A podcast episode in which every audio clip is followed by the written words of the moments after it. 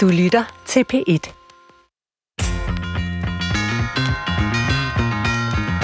Det skal handle om oversættelser i Brinkmanns Brix i dag.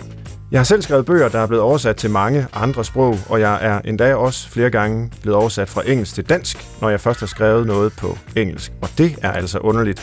For trods dygtige oversættere kan det være svært at genkende mit sprog for mig, og på den måde mig selv i oversættelsen. I dag taler jeg med oversættere om, hvor ordene bliver af, når vi skifter sprog, og om, hvad sproget egentlig betyder for os. Så velkommen til Brinkmanns Brix. Svend, som uh, din producer her, så vil jeg gerne lige først og fremmest bede dig om, ja, kan du ikke komme med et konkret eksempel på, hvor du er blevet oversat? Jo, altså den, der på dansk hedder Stå Fast, som er blevet oversat til øh, rigtig mange sprog faktisk, og blandt andet jo engelsk, hvor jeg så selv har læst den på engelsk, og også bearbejdet den en lille smule, før den blev oversat. Mm. Og der er der altså rigtig meget, jeg synes, der er, på trods af en utrolig dygtig oversætter, vil jeg sige, så er der meget, der måske er gået tabt i oversættelsen, eller i hvert fald har ændret sig.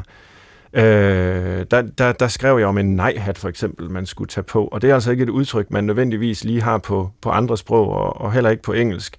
Hvad blev det til? Ja, det blev altså... faktisk det put on the no-hat. Øh, men, men den her selvfølgelighed, vi forstår begrebet med på dansk, forsvandt jo så i den engelske oversættelse. Og noget andet af det, jeg, jeg sådan polemisk øh, skrev om i den bog, det var, at man skulle holde op med at mærke så meget efter i sig selv. Og det der med at mærke efter i sig selv, som er en fast vending på dansk, det findes heller ikke rigtigt på, på engelsk. Det blev så øh, noget i retning af stop the navel gazing, altså stop med at kigge i din egen navle. Okay. Og det, det er ikke helt det samme. Øh, og, så der er nogle nuancer, der, der, der forsvinder. Jeg kan huske faktisk, hvor, hvor bogen var udkommet på engelsk, og jeg skulle holde foredrag om den på et universitet i øh, New York i USA. Sådan et meget sådan, øh, venstreorienteret, kritisk universitet på Østkysten, hvor jeg fremlagde det, jeg troede var sådan en progressiv, øh, kritisk tænkning, og det faldt fuldstændig til jorden. Øh, blandt andet tror jeg, på grund af de øh, oversættelser, der var blevet lavet. Jeg kunne simpelthen ikke forklare dem, hvorfor det skulle være spændende at holde op med at mærke efter i sig selv, øh, fordi det var det, de kæmpede for og, og gerne ville. Så du blev øh, lost in translation? Ja, det, det gjorde jeg øh, nok lidt. Og, øh, Men jeg vil gerne lige have med, hvad blev så fast til? Stand firm. Stand firm. Okay, der er vi ude ja. i sådan en en-til-en næsten. Ja, Eller hvad? måske. Altså, fordi hvis man bare googler stand firm, så er det i virkeligheden et bibelsk udtryk. Okay, der skal altså, du ikke hen. Det, der, der er alle mulige andre bøger i forvejen, der hed noget med stand firm, øh, så, som øh, ja, refererer til et eller andet skriftsted i Bibelen. Så der vil man med det samme tænke noget, noget religiøst. Ja, og det er lige, øh, ikke ligefrem der, du bevæger dig. Nej, det, det er det ikke. I virkeligheden kan jeg allerbedst lide den norske oversættelse, som jeg synes har fået noget frem, som den danske mangler. Okay. Fordi stå fast, det er meget sådan, i virkeligheden jo passivt. Man står bare der. Men på norsk hedder den stå imod. Altså, at man står imod noget. Og mm. det er faktisk en mere aktiv nærmest en protesterende handling, øh, så, som, øh, som ligger i det, og, og det kan jeg faktisk godt lide, så måske skulle jeg prøve at skifte til, til norsk fra nu af. Mm. og så er spørgsmålet jo så, om man øh, kan skifte sprog, øh, og, ja, det kan man jo, det er jo en kendt skærning, men når man så også skifter verdensopfattelse, og det er jo noget, som øh, oversætter har øh, helt konkret erfaring med. Det er noget, øh, oversættere sidder øh, og arbejder med hver eneste dag, så der tror jeg virkelig, at vi kan lære noget om mennesket, og vi kan lære noget om psykologi ved at øh, høre fra oversætternes verden. Og derfor så har jeg inviteret to oversættere til at, at tale oversættelse med mig, og øh, tusind tak, fordi I vil være med. Lige om lidt, så vil jeg præsentere jer øh, på dansk, men jeg tænkte på, at det kunne være skægt, hvis I først hver især lige præsenterede jer jer selv på det sprog, som I oversætter mest fra. Og det kan være, at vi skal begynde med, med dig, Thomas. Prøv at begynde med dig. Allora mi chiamo Thomas Harder e da beh, ormai quasi 40 anni traduco letteratura italiana in danese, soprattutto eh, sì, letteratura, romanzi, ma anche un po' di saggistica.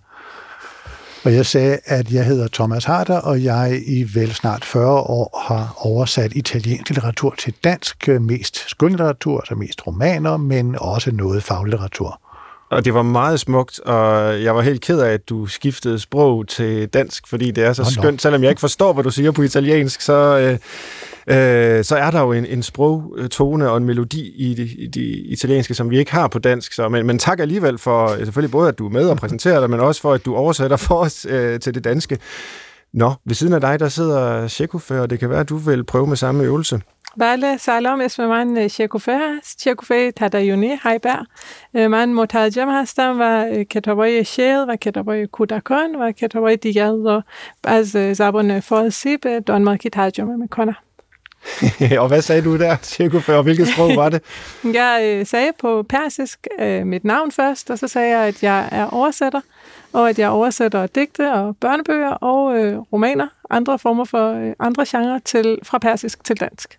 Og det lød også utrolig smukt på persisk, øh, som jeg forstår endnu mindre af end det italienske. Øh, men så også et sprog, som, som tydeligvis har en melodi og en tone, som dansk øh, ikke har, men altså også en anden melodi og tone, eller en helt tredje vil det jo så være, end, øh, end den italienske. Jeg kunne også tilføje i øvrigt, Tjekko, om dig, at du er grundlægger af forlaget Uro og har skrevet speciale om potentialet i oversættelser, og du er altså forfatter selv også. Og det med potentialet i oversættelser øh, skal vi vende meget mere tilbage til i løbet af udsendelsen, men øh, jeg kunne tænke mig at åbne faktisk med et helt stort bredt og åbent spørgsmål, nemlig, hvad er egentlig en oversættelse? Det kan være, du vil begynde, Tjekko. Øh, ja, det vil jeg gerne, for øh, jeg betragter øh, ordet oversættelse meget bogstaveligt som at sætte over. Altså, det er ikke kun noget, der foregår mellem sprog. Det er noget, der foregår hver gang, vi flytter et indhold fra en ramme, en kontekst til en anden. Så når jeg tager det her glas vand, der står på bordet foran mig, og stiller det på mit papir, så har jeg sat det over. Altså, jeg sætter det mm-hmm. over. Og, øh, og derved ændres den kontekst, det, det står i, og det kaster der noget lys på det, og det kræver jo så af det her glas vand, at det tilpasser sig den her nye sammenhæng. Og det er det samme, jeg gør, når jeg oversætter skønlitterært. Jeg tager et indhold, som bor oprindeligt på inde i det persiske sprog, og så flytter jeg det over, sætter jeg det over til dansk, hvor det så skal bo, på, øh, bo og trives øh, mm-hmm. på det danske sprog. Og hvor meget ændres vandet så undervejs i den flytning. Øh, ja, nu er det jo så metaforen, vi leger med, ja. for man kan sige, det er jo det samme vand, om det står øh, det ene eller det andet sted på bordet, men det er vel ja. ikke helt det samme sproglige oversættelser. Der det, bliver det vel et andet vand, hvis vi skal blive i billedet. Ja, altså ind, indholdet skulle, vandet skulle jo gerne være det samme. Ja. Øhm, og forsøget er jo at få så meget af, af det, der var på øh, originalsproget, flyttet videre over til målsproget. Og, og det er jo så kunsten at oversætte. Det er netop at forsøge at få så meget med, samtidig med, at vi ikke øh, forhaster os og spilder vandet, eller på en eller anden måde taber læseren, så de øh, tager bogen og kylder den tværs gennem lokalet, fordi de ikke forstår noget. Så man må ikke anstrenge sig for meget. Man skal sørge for at have sin læser med, men selvfølgelig så har læseren den største glæde af at få så meget øh, information fra det, det kildesprog, man har over på målsprog. Thomas Harder, har du et svar på samme spørgsmål? Hvad er en oversættelse? Øh, jeg tænker på, øh, hvad en god oversættelse er, ja. og det, det bliver jeg jo tit spurgt om, og så siger jeg jo nogle gange lidt sådan, Øh, det, det, det lyder som en dårlig, eller hvad skal man det, det, det lyder søgt, men jeg mener virkelig, det, det kan jeg jo ikke sige, medmindre jeg har læst originalen, så kan jeg jo ikke pege på en god oversættelse. Jeg kan tale om, hvad der, hvad der, hvad der overbeviser mig, hvad jeg godt kan lide at læse, hvad jeg tror nok er en god oversættelse, eller hvad jeg tænker, at oh, det må sørme have været svært at lave, men jeg kan dybest set ikke vide det, fordi jeg mener, at man altid må se oversættelsen, eller bør, hvis man taler om dens kvalitet, se den i forhold til originalen. Og der stod i de kontrakter, som oversætter og forlag indgik med hinanden tidligere, nogle af dem bruger stadigvæk den kontrakt heldigvis, og der står, at oversætteren indestår står for, at oversættelsen er en indholdsmæssig og stilistisk dækkende gengivelse af originalen. Og det betyder for mig, at min danske læser skal have de samme muligheder som, mm. lad os sige, Umberto Ecos italienske læser, eller hvem det nu er, der er originalens forfatter. Altså samme informationer, mm. sådan helt nøgne øh, grundinformationer, men også samme mulighed for at blive ked af det, eller for at mm. more sig, eller for at blive overrasket, øh, for at opleve højtidelighed, eller jævnhed, eller hvad det nu kan være for noget af det samme. Samme tvivl at hvis, hvis originalteksten er flertydig, skal min danske tekst også være flertydig. Jeg skal ikke vælge for læseren. Og det er en hel række forskellige hensyn, som nogle gange samtidig konkurrerer med hinanden. Der kan være nogle formelle træk, det kan være, at teksten rimer, eller har et versemål, eller et eller andet, som kan konkurrere med indholdspræcisionen, fordi det kan være de forkerte ord, der opfører sig på den rigtige måde i den ene sammenhæng og på den altså, så, sådan noget. Ikke? Ja. Så, så der er en konkurrence mellem forskellige hensyn. Men dybest set, så betyder det for mig altså, at min danske læser skal have samme muligheder i bred forstand, mm-hmm. som originalens læser skal have.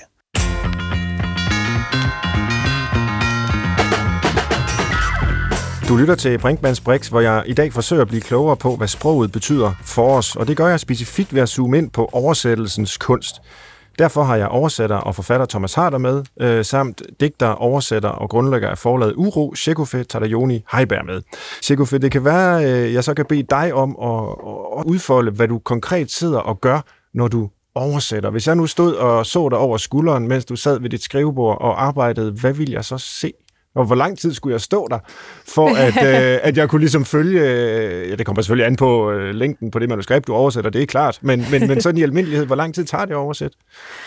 Åh, oh, det, er jo, det kommer jo an på genren. Altså mange, øh, jeg, har, jeg har oversat en del øh, lyrik og lyrisk prosa, og der kan det tage en hel del tid. Den første bog, jeg oversat, tog flere år, øh, mange år, ni år tror jeg, før, fra, fra jeg begyndte til at afslutte. Ni år? Ja, det var jo ikke ni år, hvor jeg kun gjorde det. Nej, okay. Men det var, det var ni år, hvor jeg gik til og fra ja. arbejdet.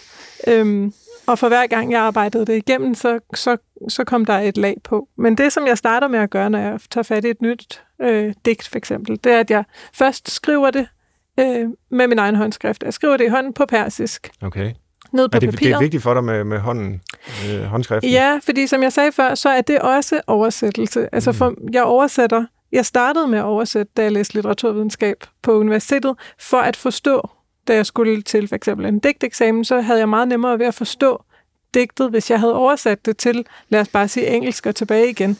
Så for mig er oversættelse en måde at forstå på. Mm-hmm. Øhm, at øh, lave alle ordene om til tegninger, og så tegne dem ned, det er også oversættelse. Det gør også, at jeg får øh, sådan fingrene ned i mulden. Så jeg starter med at gøre det, og så oversætter jeg så først meget sådan groft, det man kan kalde en til en, ordene direkte over. Øhm, og så begynder jeg sådan at, at ligesom rede igennem flere gange, øh, sådan så det giver bedre og bedre og bedre mening, indtil jeg lander et eller andet sted. Så det er det, jeg gør. Ja. Ja. Hvad, hvad så med sådan, øh, altså, alle de kompromiser, jeg forestiller mig, man må lave? Altså, et er, at man måske gerne vil øh, have meningsindholdet ja. bevaret, men hvad nu, hvis det er på bekostning af rytmen i sproget, eller omvendt, eller, altså, Ja, det er selvfølgelig et meget ja. åbent og abstrakt spørgsmål at stille, men altså, hvordan, øh, hvordan tilfredsstiller man flest mulige af alle de parametre, som, ja. som man kunne lægge ned over, øh, over teksten? Ja, men jeg tænker meget på de her kompromiser og ja. de her tab, fordi jeg mener, at, at man må gøre sig bevidst om dem.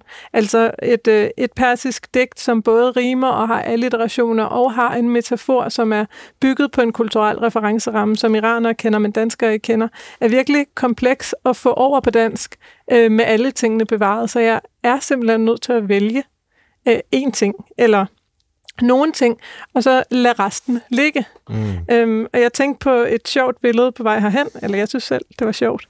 Jeg tænkte på de her tv-programmer, som øh, man så i 90'erne, eller hvornår det var, hvor man kunne, hvor nogen vandt, at de kunne bruge fem minutter på at tømme en hel butik. så tænker jeg på, at jeg, altså for mig er oversættelse meget det samme. Jeg har fem minutter, jeg skal tage så meget, jeg kan fra den her butik og løbe ud. Ja altså ud til dansk. Jeg skal tage det fra persisk. Ja. Og det nytter jo ikke noget, at jeg tager fem fladskærme og to på øh, hovedet, og, fordi så taber jeg halvdelen på gulvet. Øhm, og det har jeg ikke nogen interesse i, så jeg skal tage så meget, som jeg kan bære, og ikke mere. Og hvis der er noget, der er for stort til, at jeg overhovedet kan bære det, så skal jeg lade det ligge. Og, og på den måde har jeg for eksempel lavet rigtig, rigtig gode iranske digte ligge. Altså sagt, jeg vil ikke oversætte det her digt, Øh, for det er så fint på persisk, og resultatet på dansk bliver så svagt. Og det er bare synd at præsentere noget, som er så vigtigt for rigtig mange iranere, på en måde, hvor danskere tænker, at det bare det, der er deres kulturelle skat. Men øhm, det er alligevel ja. noget af en øh, konklusion, man, du drager der, synes jeg. Altså at sige, det, det her, det kan i princippet nærmest ikke oversættes. Altså det bliver så fattigt i forhold til originalen, at det er bedre at lade være. Ja, sådan har jeg det. Øh, har du det på samme måde, Thomas? Nu oversætter jeg heldigvis for mig, og heldigvis for poesien, ikke lyrik, eller kun meget sjældent. Altså, jeg oversætter prosa. Og der, der er det måske anderledes. Og, i, og ja, jeg oversætter som regel bøger, som forlag beder mig om at oversætte. Mm.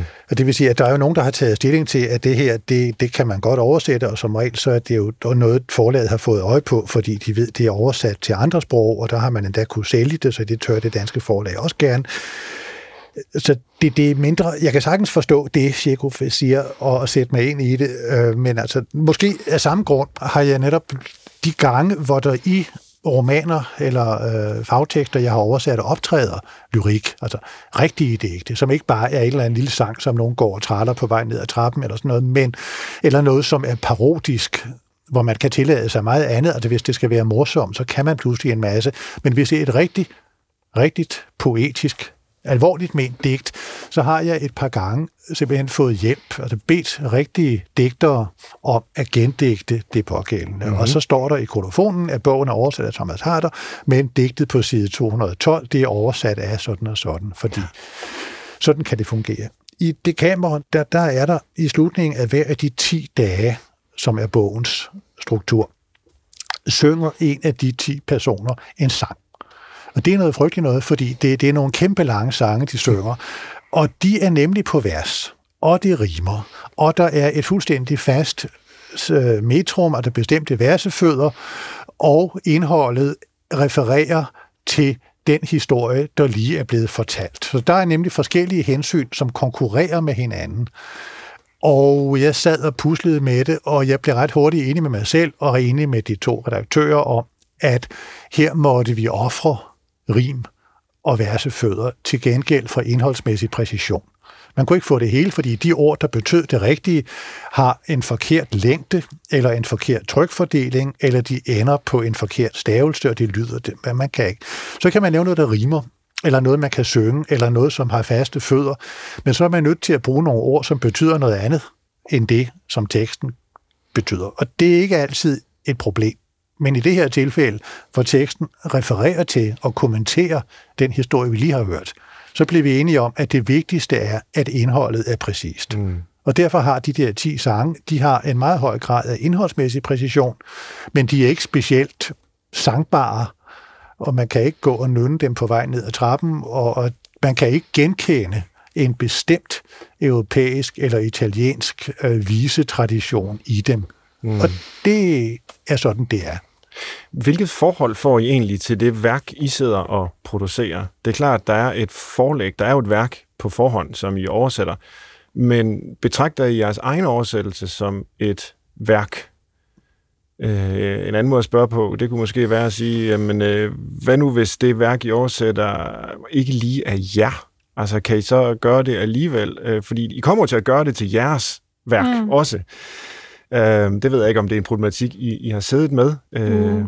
Altså, jeg, jeg øh, oversætter kun ting, som jeg øh, kan se mig selv i. Ja. Og det er jo både et, et privilegie og, og alt muligt andet, fordi der er ikke... Øh, der er jo ikke frygtelig mange penge i for eksempel at lave smalle oversættelser eller oversættelser af, af lyrisk prosa.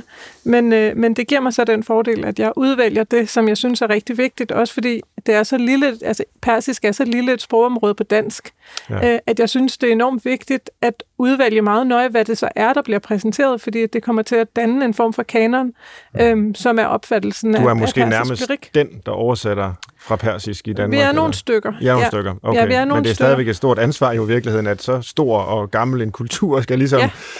Øh, altså, du er gatekeeper i forhold til at, at kanalisere ja. den ind i en dansk sammenhæng, ikke? Ja, og det er jeg jo faktisk. Ja. Så det må jeg jo tage på mig. Øhm, og det gør jeg. Og, øh, og jeg kan jo se, nu er jeg også forfatter samtidig et digter selv, og jeg kan faktisk se, at, øh, at meget af det sprog, som, som jeg får ind, fordi jeg arbejder med oversættelserne, det kommer ud igen, når jeg selv skriver, så kan man se det. Øh, nogle antydninger af det, som måske kun jeg kan få øje på. Her den anden dag havde jeg, øh, så havde jeg arbejdet på et digt, jeg har skrevet, der hedder Fjerens Sang, og jeg synes, det var en virkelig god titel på det her digt. Hvor efter det slog mig, at jeg har oversat et digt, der hedder Fjerens Sang. det var ikke så sjovt, men ja.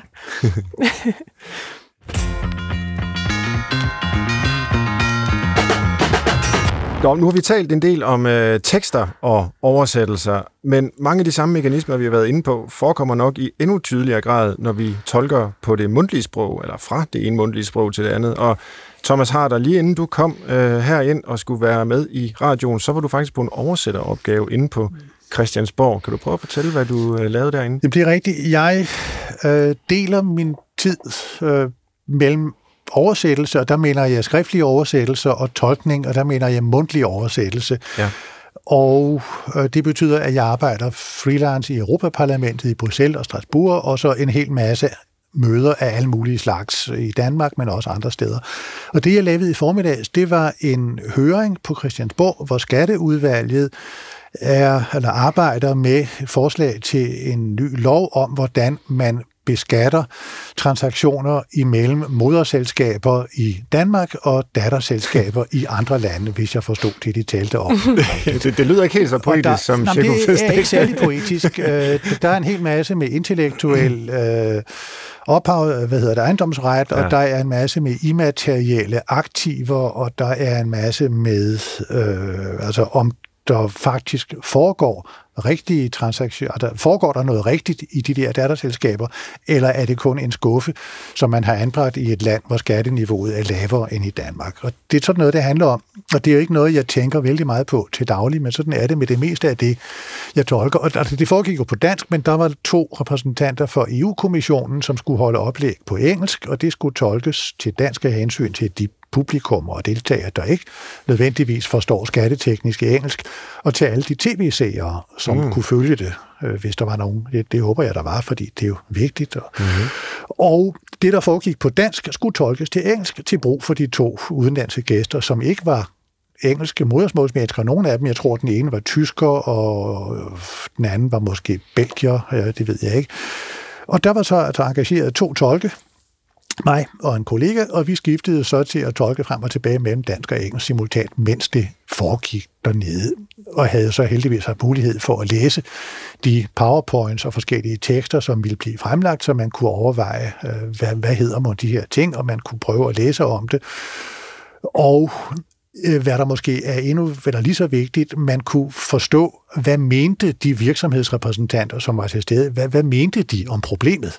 Fordi når man forstår resonemanget, er det jo altså meget, meget nemmere at forstå de, de gloser, og de mm-hmm. gætte, hvad der foregår, og gengive det. Det er ikke kun et spørgsmål om, hvad hedder tingene, det er også, hvad mener mm. den, der taler om dette her? For det er jo det, man skal have forklaret folk.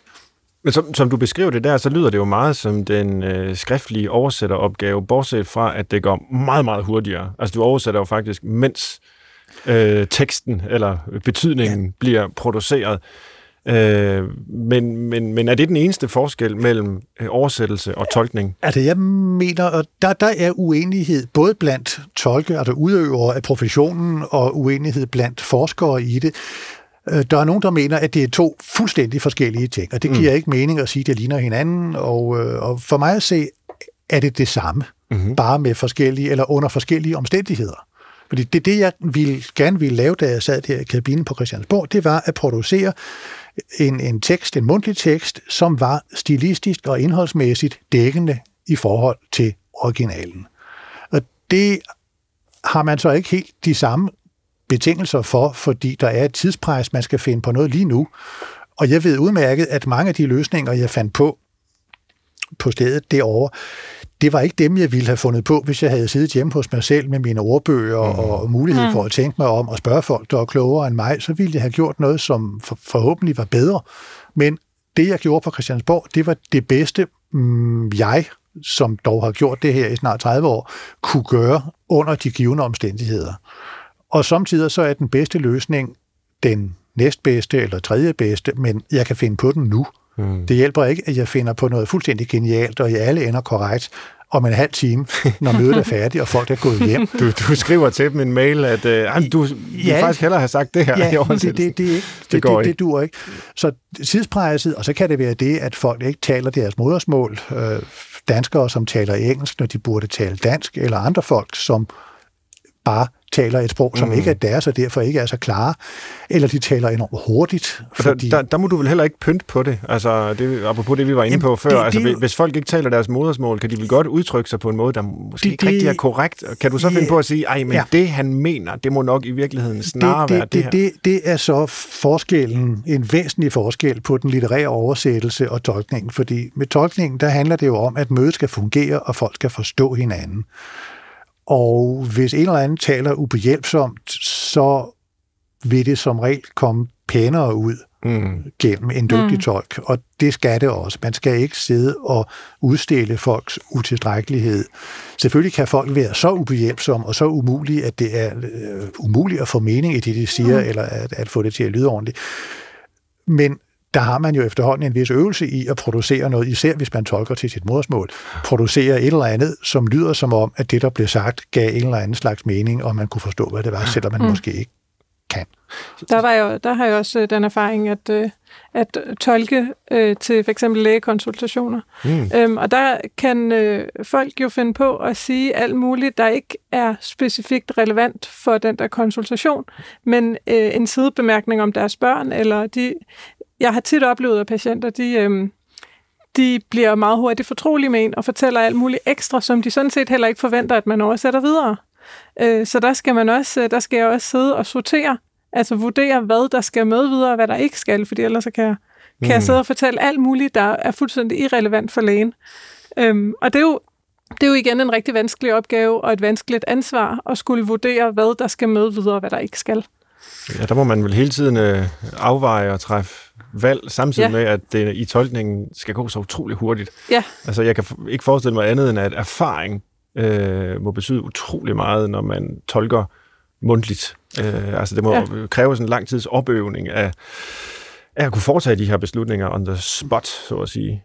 Jo, men man gør det jo også selv, hvis der er nogen, der siger, hvis der er nogen, der siger noget på engelsk, og ja. dit barn siger, hvad, hvad sagde de? Mm. Så, så, øh, så er man, man er jo sådan set rimelig gavet, tænker jeg. Altså, man bliver selvfølgelig dygtigere. Ja, i hvert fald når man er, øh, altså taler flere ja. sprog. Og jeg kunne egentlig i den forbindelse tænke mig at spørge jer måske sådan lidt mere filosofisk, men også fordi I jo begge, det hørte vi et eksempel på øh, i begyndelsen af udsendelsen, tydeligvis er tosproget, og måske endda øh, flersproget end det.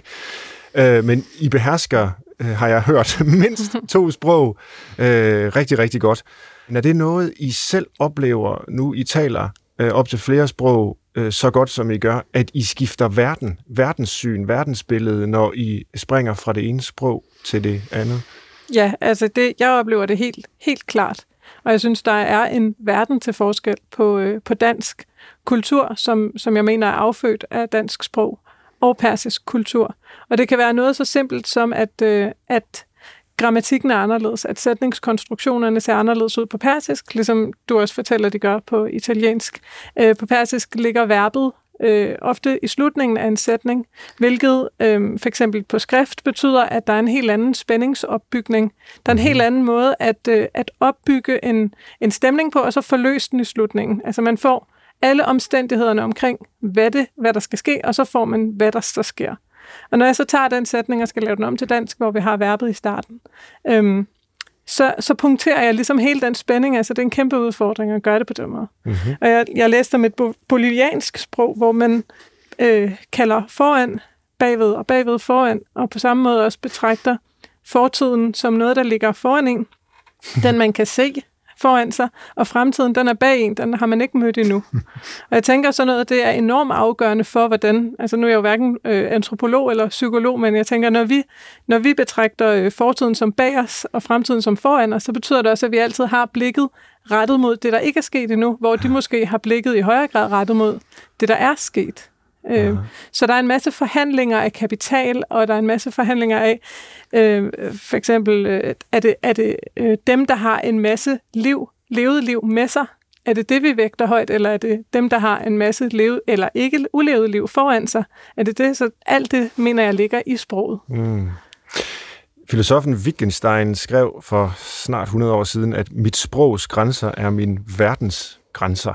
Og hvis det er sandt, så betyder det jo, at vi får en større verden, hvis vi udvider øh, vores sproglighed, og måske også øh, får flere sprog end et enkelt. Så får vi måske flere verdener at færdes i. Det er i hvert fald den metafor, jeg forsøger at øh, kredse om her. Ja. Og hvis man skal måske være lidt øh, politiske også, så kunne man jo spørge nu i en tid, øh, hvor vi lukker sprogstudier på universiteterne, øh, måske fordi det ikke er rentabelt at uddanne mennesker i, øh, ja, hvad ved jeg, persisk måske, eller tysk, øh, er, lige lukket på det universitet, som, som jeg er ansat på, øh, og italiensk, øh, altså så, så, så risikerer vi måske at fattiggøre os selv, øh, Thomas Harder. Er det bare sådan den humanistiske romantiker, der i form af altså, er mig selv, der, der sidder det, det, her det, og, og begræder det, eller, eller er det udtryk for en reel øh, forarmelse? Som du altså, ser det, der, der er jo sket i, i overvis i Danmark en sproglig forarmelse, og det, det er jo dybt besynderligt i et samfund, som jo angiveligt bliver rigere og klogere, at man så bliver dummere på så vigtigt et område. Og der, der er den der fantasi om, at globalisering er lige med dansk plus engelsk. Men altså hovedparten af verdens befolkning har jo hverken dansk eller engelsk som modersmål. Mange af dem kan tale engelsk på et eller andet niveau, og mange danskere kan tale engelsk på et ret fornuftigt niveau, men det betyder jo ikke, at man forstår folk rigtigt. Selvfølgelig kan man tale med dem og handle med dem og forhandle med dem, og engelsk kan være sådan et lingua franca. Franca et, et fællesprog, men der er jo altså en verden til forskel, næsten bogstaveligt, på at en dansker taler med en spanier eller en italiener på engelsk, eller gør det på spansk, mm. eller på italiensk, eller gør det på dansk, fordi italieneren eller spanieren har lært sig dansk. Øh, det, det er en imødekommenhed, man viser, man tager den anden persons kultur og sprog alvorligt, og man taler om øh, ting på en anden måde. Altså, jeg, jeg har nogle gange, eller jeg bliver ofte øh, meget opmærksom på, hvor meget tysk og dansk ligner hinanden. Mm. Og tysk og dansk kultur. Hvor nemt det er at forklare mennesker, som taler tysk, ting, som har at gøre med Danmark og dansk kultur, og hvor svært det samtidig er at fortælle mennesker, som kun har engelsk, ting, som har at gøre med, hvordan danske boligejendomme, altså begrebet en opgang, og, og som mm. altså, både er et fysisk sted og en bestemt måde at lave en trappe på, og det er de mennesker, som bor omkring trappen og alt muligt andet. Og en, altså alle mulige ting, øh, forvaltning, øh, hvad ved jeg, alle, alle mulige kulturtræk, som an, kan forklares nemmere på det ene sprog end på det andet, og som man forstår bedre, hvis man lærer sig det andet sprog, og mm. ikke bare skal oversætte det, som man nu kan det. Mm. Så det, det er da et kæmpe tab af kompetencer, øh, som, som er i gang, og det, det er fuldstændig forkert og åndssvagt. Hvor vil du sige, at italiensk ligger? Øh, nu beskrev du lige, hvordan der var tysk og dansk, der var tæt beslægtet, og vi kunne forklare hinanden ting, som var svært at forklare til en øh, engelsksproget person. Men øh, dit eget italienske, øh, Jamen, hvordan ligger det, i det, forhold til? Det ligger jo længere væk, øh, og altså ligesom øh, Chekhov forklarede, at, at persisk sætningskonstruktion og grammatik er, er markant anderledes end dansk, så er italiensk det er jo også på den måde, at de latinske sprog arbejder ofte netop med længere sætninger, længere perioder, længere hen til punktummet, og man har typisk en mængde underordnede led, en masse relativ sætninger og en masse ting, som er afhængige af hinanden. Man må sådan tænke sig forskellige lag af sætning øh, under hinanden, hvor dansk kan jo godt lide relativt enkle konstruktioner, hvor det hele er sideordnet, og så har man et punktum, og så begynder man forfra på en ny hovedsætning. Mm.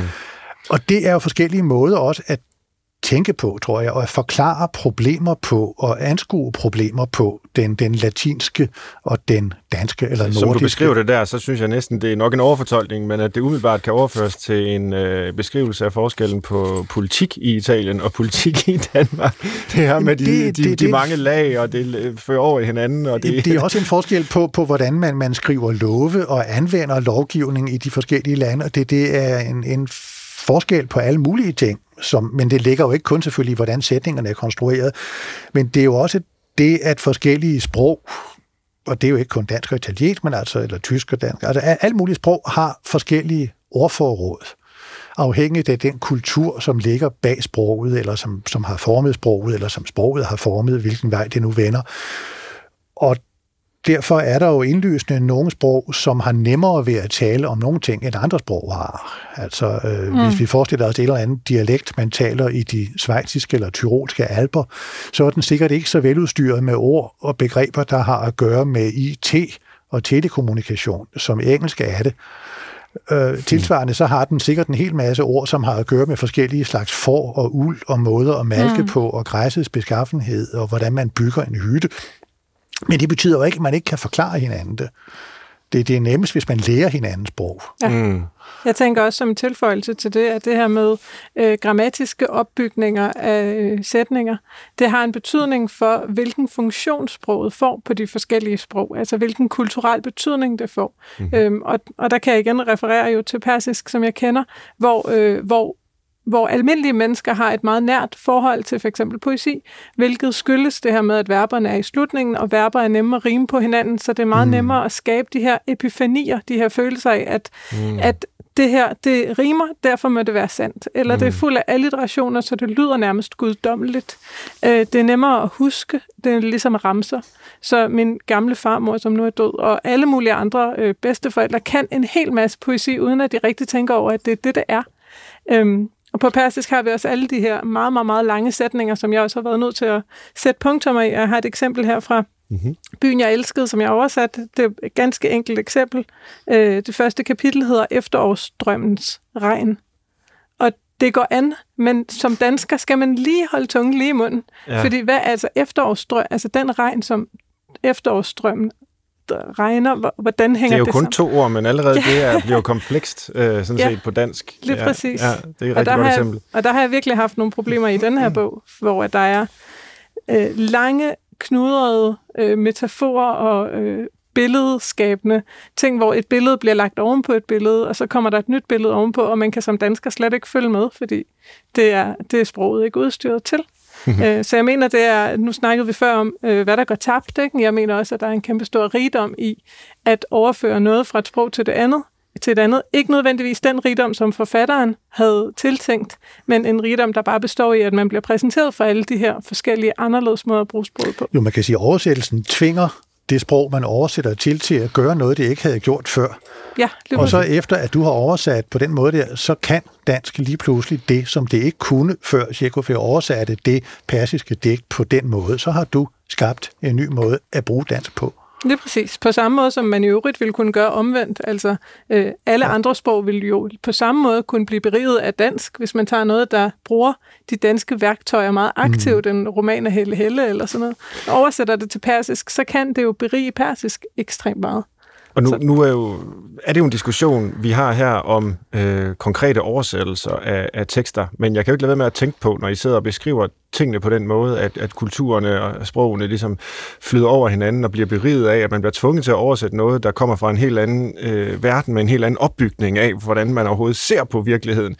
Ja. At der også er en sådan, altså, almen menneskelig berigelse i at... Øh, Ja, og, og, og møde de andre sprog simpelthen. Øh, altså øh, gennem, øh, hvad ved jeg, øh, selvfølgelig bøger og litteratur, mm. men måske også, øh, altså, ja, i Danmark er vi jo godt og gode til øh, at undertekste, snarere end at, at synkronisere, som man gør mange andre steder. Men, men det kan jo i princippet også være øh, i film og, og på tv. Ja, ja, der er så meget i fonetikken.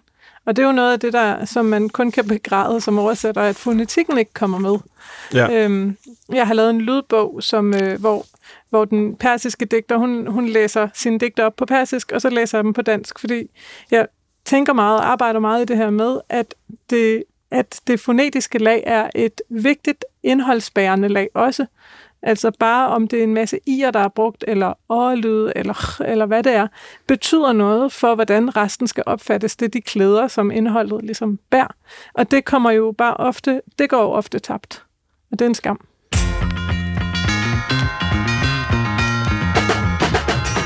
I dag i Brinkmanns Brix bruger vi sproget til at tale om sproget. Både om dets betydning for os, og så helt specifikt, hvad der sker, når vi skal oversætte fra et sprog til et andet.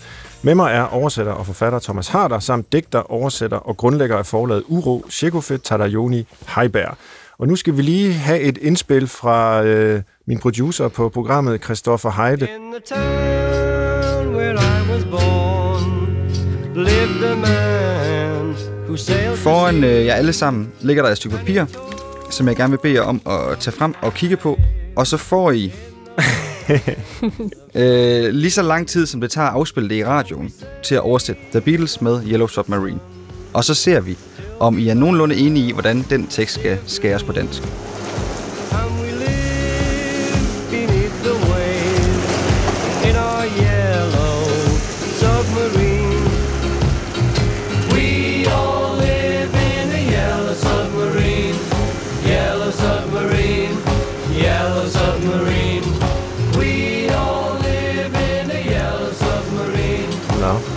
Ja. Ja, jeg er ved at være der. Det er jeg også. Hmm. Jeg får Ja. lidt præstationsangst, skal jeg godt mærke, øh, når jeg sidder her med to oversættere. Og får sådan en opgave her, Christoffer. Det er lidt ondskabsfuldt Ja, det ved jeg godt. over for Øhm, mig. Vi er tilbage, og øh, altså, øhm, jeg har taget første vers og omkvædet med øhm, til jer, så vi, vi går ikke igennem hele teksten. Men altså, jeg kunne egentlig godt tænke mig, at øhm, jeg læser en sætning op, og så, øh, så kører vi en runde, så vi siger Svend, Thomas, Chekove. Ja. Og så ser vi, hvad I har sagt. Og hvis der er noget sådan helt væsensforskelligt, der er nogle ting, jeg, jeg, der er nogle fælder, Ja. tænker jeg, hvor man kunne sige, der kan man i hvert fald godt gå forskellige steder hen. Så der, Mhm. der kan vi lige tage løbende. Men første sætning lyder, In the town where I was born. Svend. I byen, hvor jeg blev født. I den by, hvor jeg blev født. I byen, hvor jeg var født. Det er tre forskellige. Ja. Ja, Det er allerede der. Ja, utroligt. Øhm, vi fortsætter.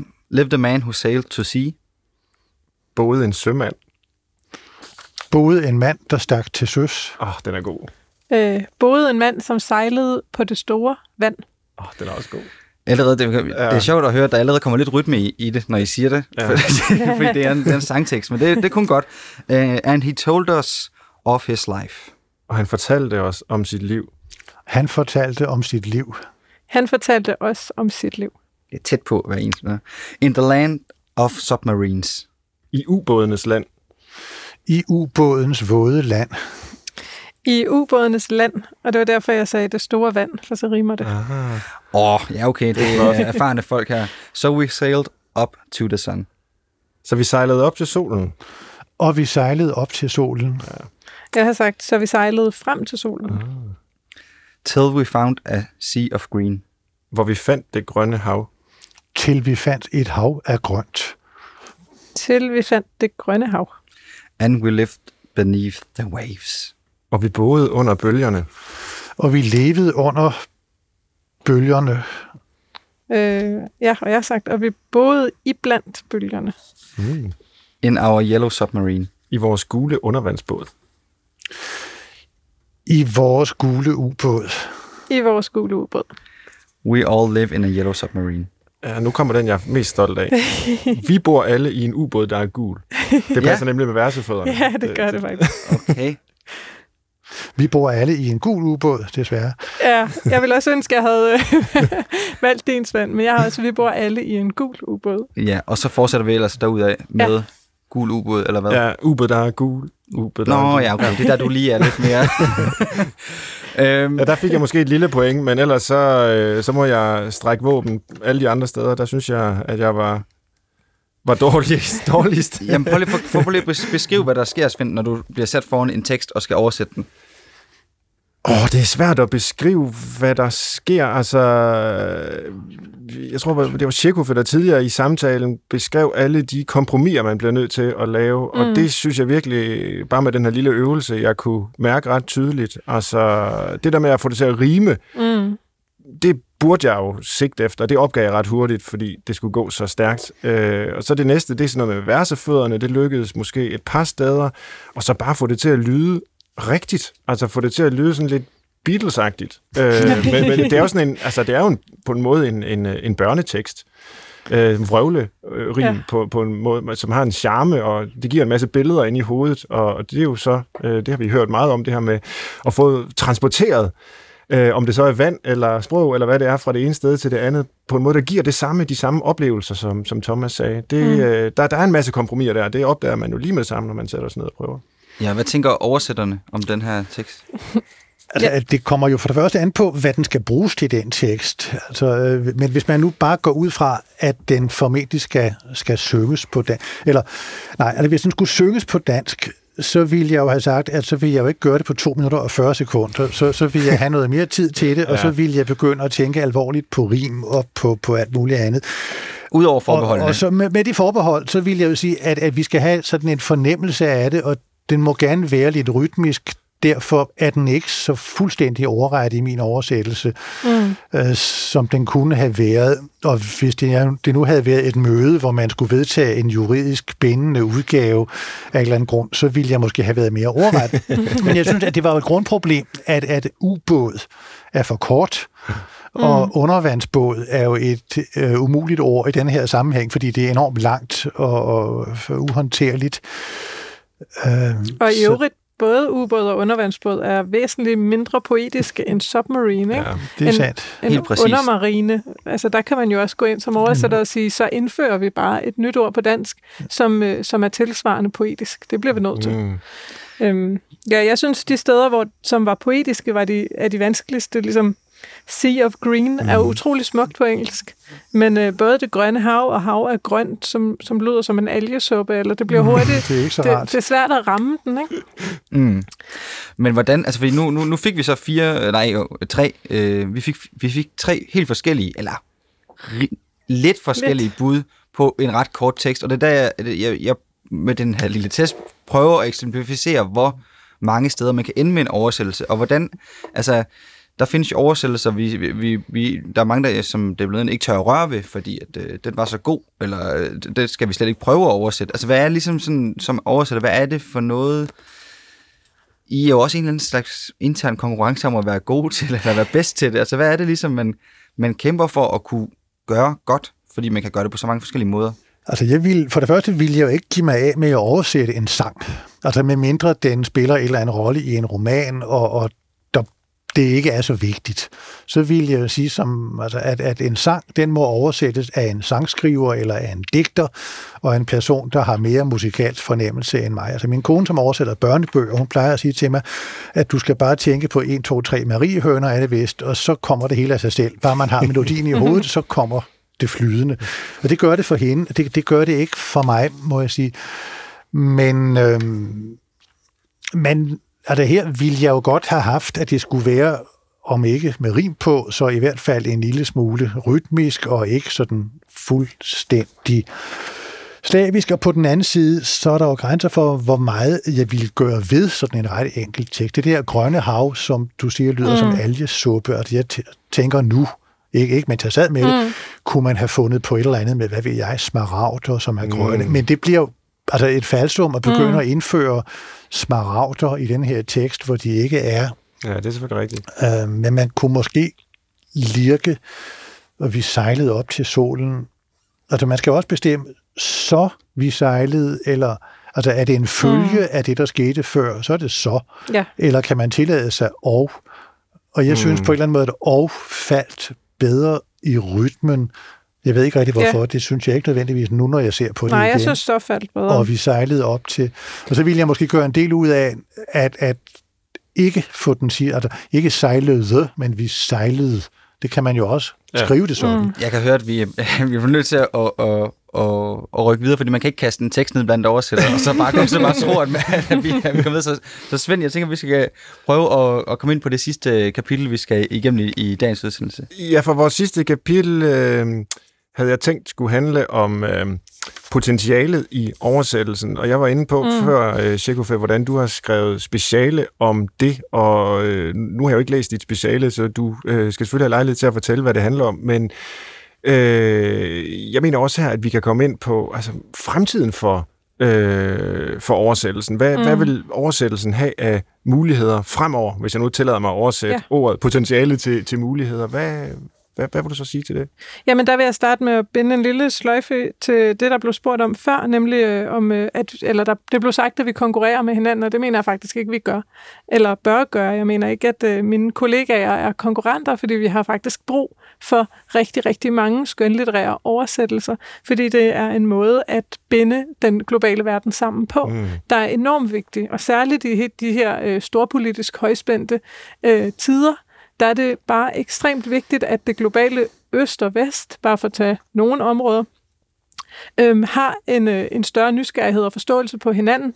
Øhm, så jeg tror, at fremtiden er, at der er en større åbenhed og en større forståelse for, at der er behov for de her oversættelser fra alle mulige sprogområder, som vi normalt ikke ser repræsenteret. Og bare fra jeg begyndte at oversætte til nu, er, øh, er persisk litteratur blomstret, og jeg håber at se det samme ske for alle andre sprog, både i Mellemøsten og i Asien, i Afrika. Jeg håber på at se rigtig meget mere forskelligt, fordi det er sådan, vi kan komme den her fremmedgørelse og øh, øh, ja, det her øh, fjendskab øh, i møde. Hvordan ser området egentlig ud? Det er ikke noget, jeg sådan øh, har set nogle tal for. Jeg ved heller ikke, om de findes, de tal. Men altså, er der flere eller færre oversættelser end før? Og, altså, min, min sådan umiddelbare fornemmelse vil være, at rigtig meget bliver oversat øh, til engelsk. Mm. Og så stopper de måske der, fordi øh, rigtig mange øh, veluddannede mennesker, øh, i hvert fald i, i vores del af verden, kan læse engelsk, øh, og opsøge det der, så er der måske ingen grund til, vil nogen sige, at bruge mange penge på at oversætte det specifikt til dansk. Øh, hvad ved jeg fra øh, persisk eller italiensk eller, eller hvad, men det er ja. godt nok, når det er på engelsk. Er det jeres fornemmelse også?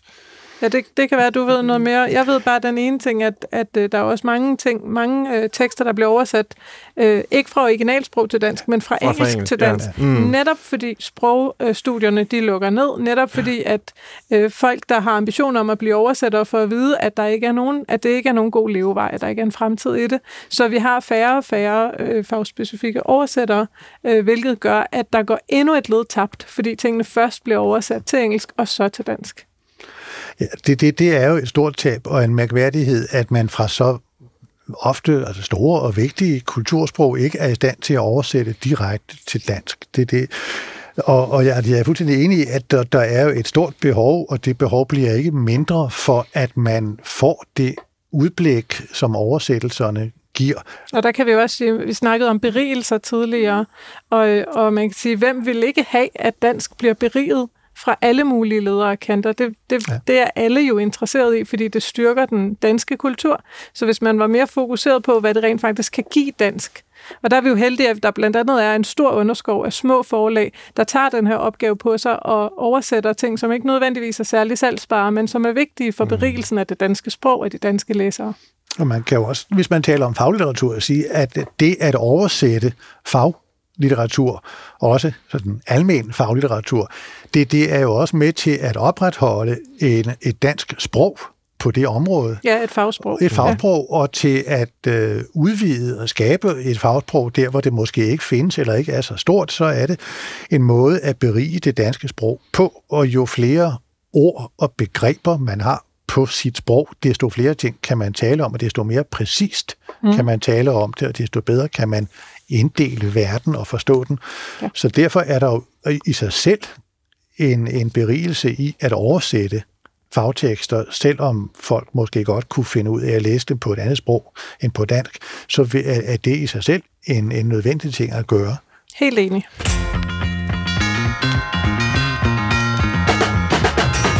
Vi kommer nok ikke til at øh, redde de små sprogfag, øh, fordi vi laver den her udsendelse, men øh, jeg synes i hvert fald, at vi har fået mange gode argumenter for, at det er vigtigt, at vi fortsat oversætter øh, fra øh, mange sprog til dansk, øh, hvad enten det så er skøn øh, litteratur eller faglitteratur. Og her til sidst i udsendelsen, så kunne jeg tænke mig øh, at bede jer om sammen med mig at lave en, en liste. Det gør vi altid i programmets øh, afslutning, hvor vi forsøger at ligesom, formulere tre øh, punkter, tre principper eller gode råd, eller hvad det nu kan være, som en form for opsummering af den samtale, vi har haft. Og øh, vi har jo både, kan man sige, nørdet meget ned i øh, oversættelsens øh, mekanik, men vi har også talt lidt bredere om oversættelsens, eller oversætter, øh, sættelsers betydning for, for det menneskelige. Og, og det er det andet der, jeg godt kunne tænke mig at, at høre lidt mere om her til sidst.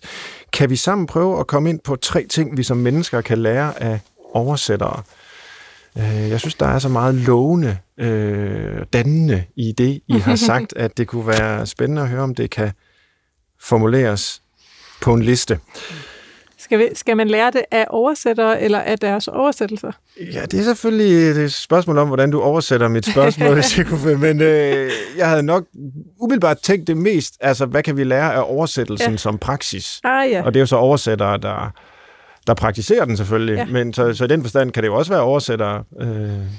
Jeg vil, øh, jeg vil nok som det ene punkt sige, at, at jeg mener, at enhver, altså alle og enhver, bør oversætte mm. øh, og bør øh, lære at kende de, de, hvad kan man sige, det værktøj, som oversættelse er. Ikke som et øh, arbejde nødvendigvis, men som en måde at begribe noget, der ikke rigtig lader sig låse op på. Mm. Om man så sidder og læser til eksamen, eller man på alle mulige andre tidspunkter i livet har brug for at forstå noget bedre, om det er en IKEA-brugsvejledning, man ikke kan forstå, sæt dig ned og tegn de der IKEA-mænd, så forstår du det meget bedre. Så ja. jeg synes, oversættelse, det er for alle. Alle bør være oversættere, ja. simpelthen. Dels fordi de bedre kan samle IKEA-reoler, men kan man også øh, svinge sig op på den høje hest og sige, at det er, øh, de bliver bedre mennesker af det? Er det for meget sagt? De bliver i hvert fald beriget, sprogligt beriget sprogligt mennesker. Beriget, ja. ja. Lad os nøjes med det. Ja, ja det, vil, vil du øh, svinge dig op på den høje hest? Nej, men jeg, jeg vil i hvert fald sige, at man at de gode oversættere, desværre ikke er alle oversættere, men, men at dem, vi godt kan lide at tale om, der kan man også lære at læse. Mm. Altså man kan læse, øh, hvor man kan lære, at for at oversætte en tekst, der skal man læse den ekstremt omhyggeligt. Og for at bringe resultatet af sin læsning over på et andet sprog, så skal man være ekstremt omhyggelig med det sprog, man oversætter til, og man skal beherske det sprog, faktisk begge sprog, på et højt niveau.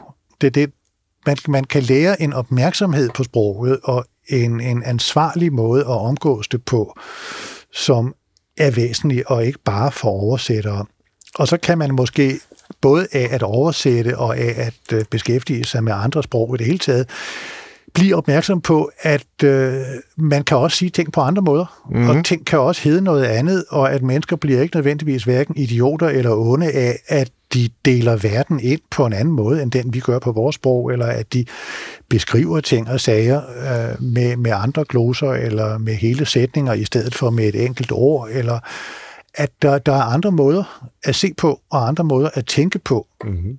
Det er noget, mm. man i psykologien indimellem kalder flertydighedstolerance, med et meget ja. fint ord. Altså, at man får en øh, åbenhed over for, at verden kan udlægges på forskellige måder. Ikke fordi jeg behøver at tilslutte mig dem alle sammen, men at jeg overhovedet forstår, at det er sådan, er måske en lærer, man kan uddrage af at beskæftige sig med oversættelser. Så hvis det er de tre punkter, mm. jamen så er det dels det, altså, som jeg nu her kalder flertydighedstolerance. Det med at lære at læse, som Thomas også nævnte, giver en sproglig omhu, og som Tjekov sagde, at alle og enhver bør simpelthen oversætte, fordi det giver en sproglig berigelse. Mm. Det er hermed givet videre i bedste public service ånd fra DR's P1, Brinkmanns Brix, hvor vi i dag talte om oversættelser, og det gjorde jeg sammen med to oversættere, dels uh, Thomas Harder og dels Chekofe øh, Tadajoni Heiberg. Tusind tak, fordi I var med og berigede os med jeres sprog, primært på dansk, men også på italiensk og persisk. Og tak til alle, der lyttede med derude. Husk, at man altid kan genlytte eller høre andre af vores programmer via dr.dk eller DR's radio-app. Og man kan sende ris og ros til os på brinkmansbrix, dr.dk. Til rettelægger var Christoffer Heide, og jeg hedder Svend Brinkmann. Tak fordi I lyttede med.